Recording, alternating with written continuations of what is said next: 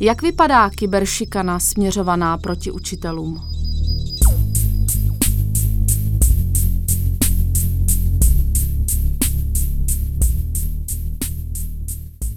Agresivní útoky na učitele probíhaly vždy i v minulosti a pravděpodobně budou probíhat i v budoucnosti a měnily se pouze formy, jakými ta agrese probíhala.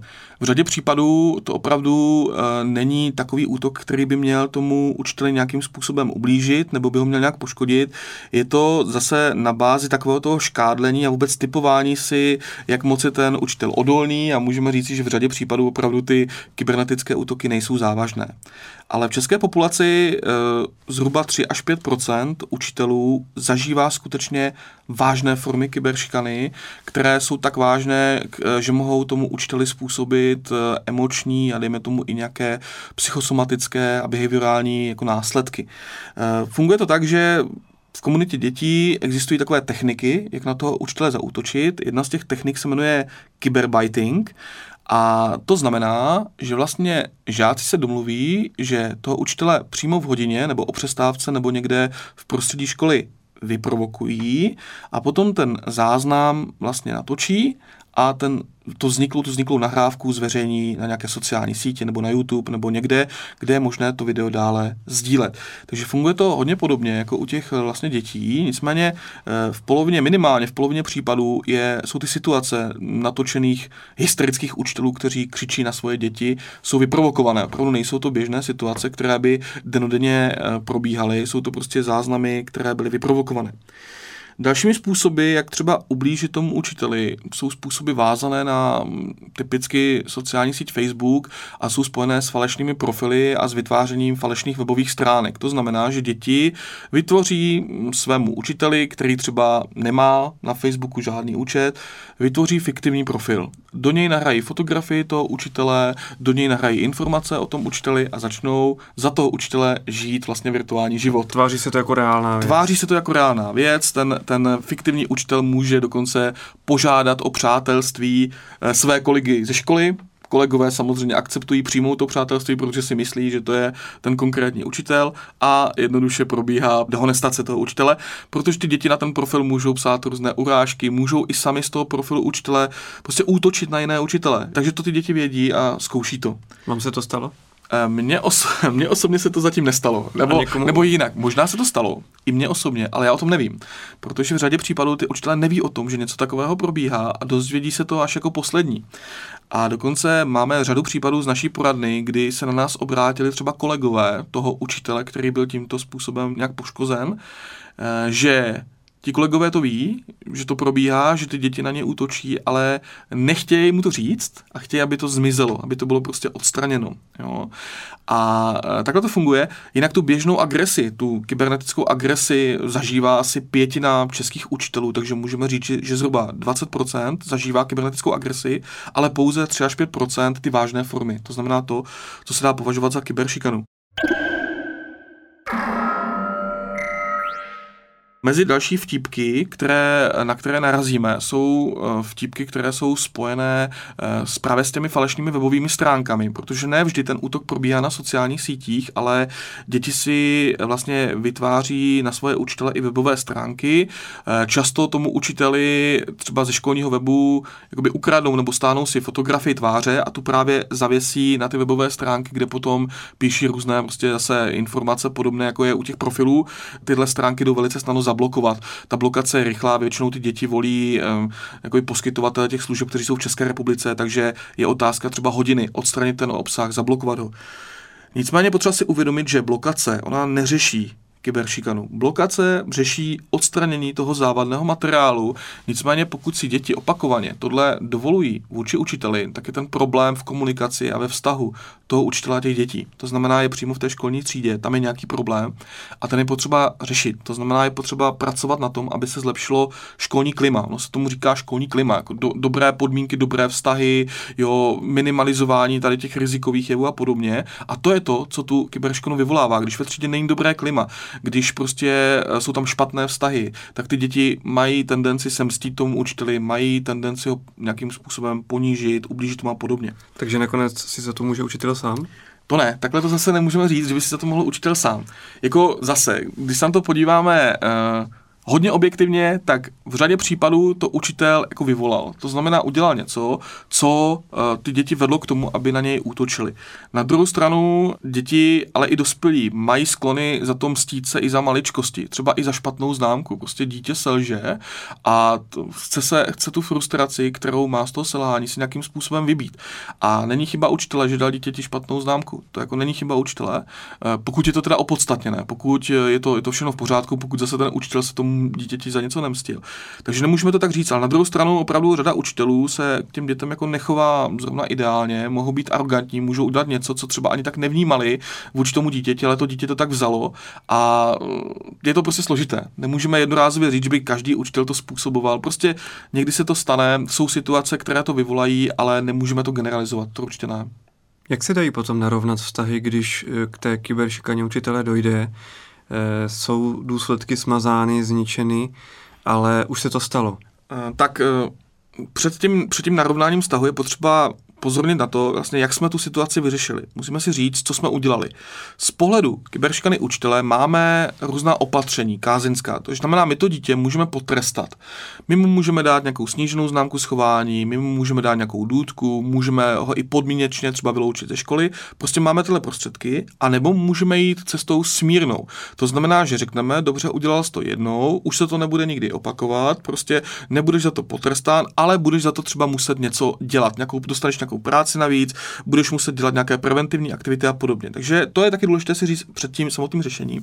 No a to samotné řešení je jedině v tom narovnání vztahu v té skupině dětí, to znamená pracovat lépe s tou třídou. V některých situacích, kdy je fakt vytvořeno nějaké silné jádro těch šikanujících, nezbývá nic jiného, než tu třídu prostě rozpustit.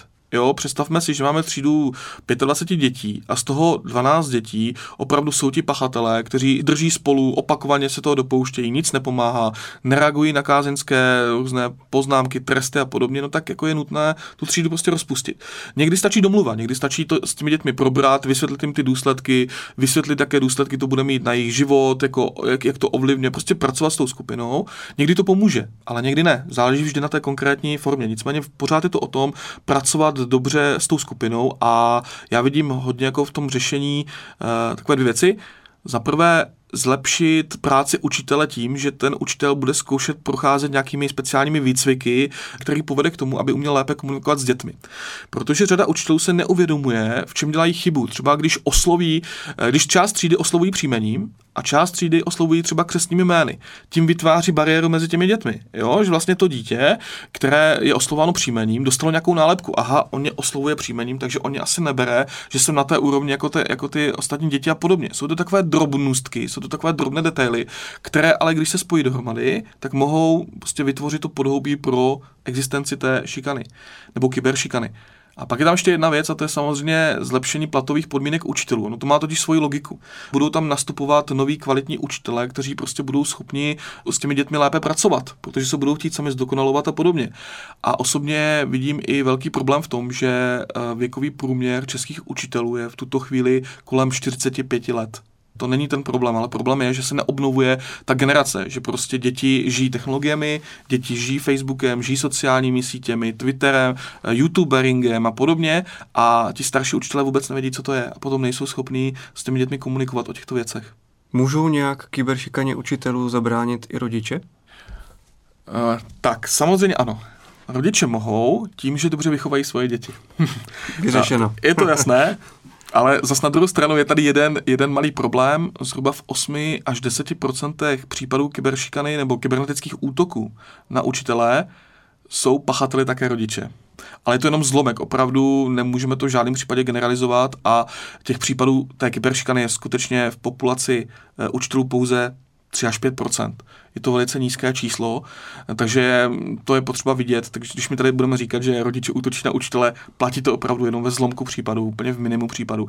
V zahraničí je ta situace horší, třeba ve Spojených státech, ve Velké Británii, tam narazíme na výzkumy, které tvrdí, že až třeba 25% jako rodičů podporují právě ty pachatele, ty svoje děti, které útočí na jiné dítě a rodiče se potom sami do té agrese vůči učiteli jako zapojují. Ale v České republice je ta situace zatím, můžeme říct, poměrně dobrá Poslední době učitelé také vlastně odkazují na to, že vzniklo velké množství internetových stránek, které se snaží nějakým způsobem hodnotit učitele. Jsou to takové ty stránky hodnocení učitele CZ, hodnoť učitele, primat.cz a podobně. A to jsou všechno webové stránky, které vlastně združují databázy učitelů všech různých možných typů škol a vlastně kdokoliv se může na tu stránku přihlásit a dávat tomu učiteli hodnocení, ať už bodové nebo známkové, to znamená mohou známkovat to učitele, anebo mohou psát i slovní komentáře. A narážíme na to, že opravdu v řadě případů ty děti to berou jako prostor pro pomstu, kdy toho učitele dehonestují i v rámci toho hodnocení, takže dostává prostě negativní hodnocení úplně neopodstatněně. Ta hodnocení jsou třeba vybudovaná na základě, já nevím, pěti hlasů. Ten učitel učí třeba 500 dětí, ale 490 dětí nenapadne, že by ho měli nějak jako hodnotit, ale těch, těch deset dětí se rozhodne, že prostě se tomu učiteli pomstí a že tímto způsobem budou na těch, na těch internetových stránkách učitele dehonestovat. Tak spíš taková zbytečná aktivita na internetu. Přesně tak, ano.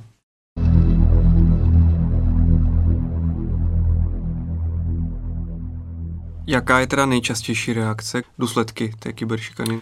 Eh, co se týče těch důsledků, tak samozřejmě kyberšikana má dopad eh, na tři takové základní roviny lidské osobnosti. První ta rovina je emoční, to znamená, ten, ta první reakce je samozřejmě eh, vztek, je to, je to třeba i strach, jsou to prostě nějaké emoce, které uh, mohou odeznít. To znamená, to, co jsme prožívali před hodinou, nemusí platit o hodinu později. To dítě je třeba v šoku v, tom, v ten první okamžik, ale potom, potom ten šok prostě odezní. Uh, další problém jsou, je ta rovina psychosomatická, kdy vlastně ten psychický stav, ten stres, který vznikl tou kyberškanou, nějakým způsobem ovlivní zdravotní stav a to potom se odhalí tak, že to dítě uh, má třeba bolesti břicha. Nejsou způsobeny vloženě nějakým zdravotním problémem, ale je to opravdu psychosomatické. Nebo to dítě má poruchy spánku, budí se s pláčem, jo? nebo prostě uprostřed noci se probudí v nějakém, nějakém záchvatu, prostě třeba hysterickém, protože mělo zlý sen a podobně. A to samé, co prožívají děti, prožívají i dospělí. Projevuje se to třeba i na poruchách zraku, že má třeba učitel jako rozostřené vidění, že třeba dívá se na ty, na ty stránky, najednou se mu začne jakoby rozostřovat zrak a podobně. Takže opravdu má to ten dopad. A ta třetí stránka, ta je stránka behaviorální, to znamená ovlivňuje to vztahy. Eh, dejme tomu, že učitel se stal obětí e, šikany nebo kyberšikany, to je v zásadě jedno, tak má třeba problémy se vztahy třeba s kolegy, protože podezírá, že ti kolegové o tom jako věděli, jenom mu to neřekli. E, podezírá děti, jo, má třeba problémy i ve vlastní rodině, protože třeba ta rodina ho nedostatečně podpoří, jo, má potom problémy třeba i s vlastními dětmi, jo, že vlastně to, co zažívá ve škole, potom přináší do rodiny.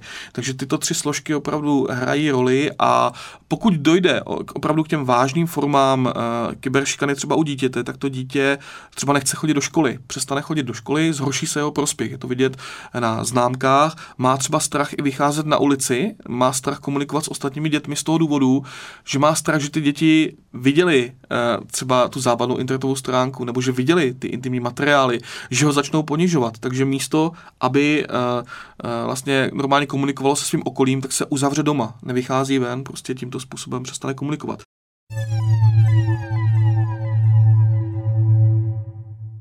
Pane Kopecký, já vám pro teď děkuju.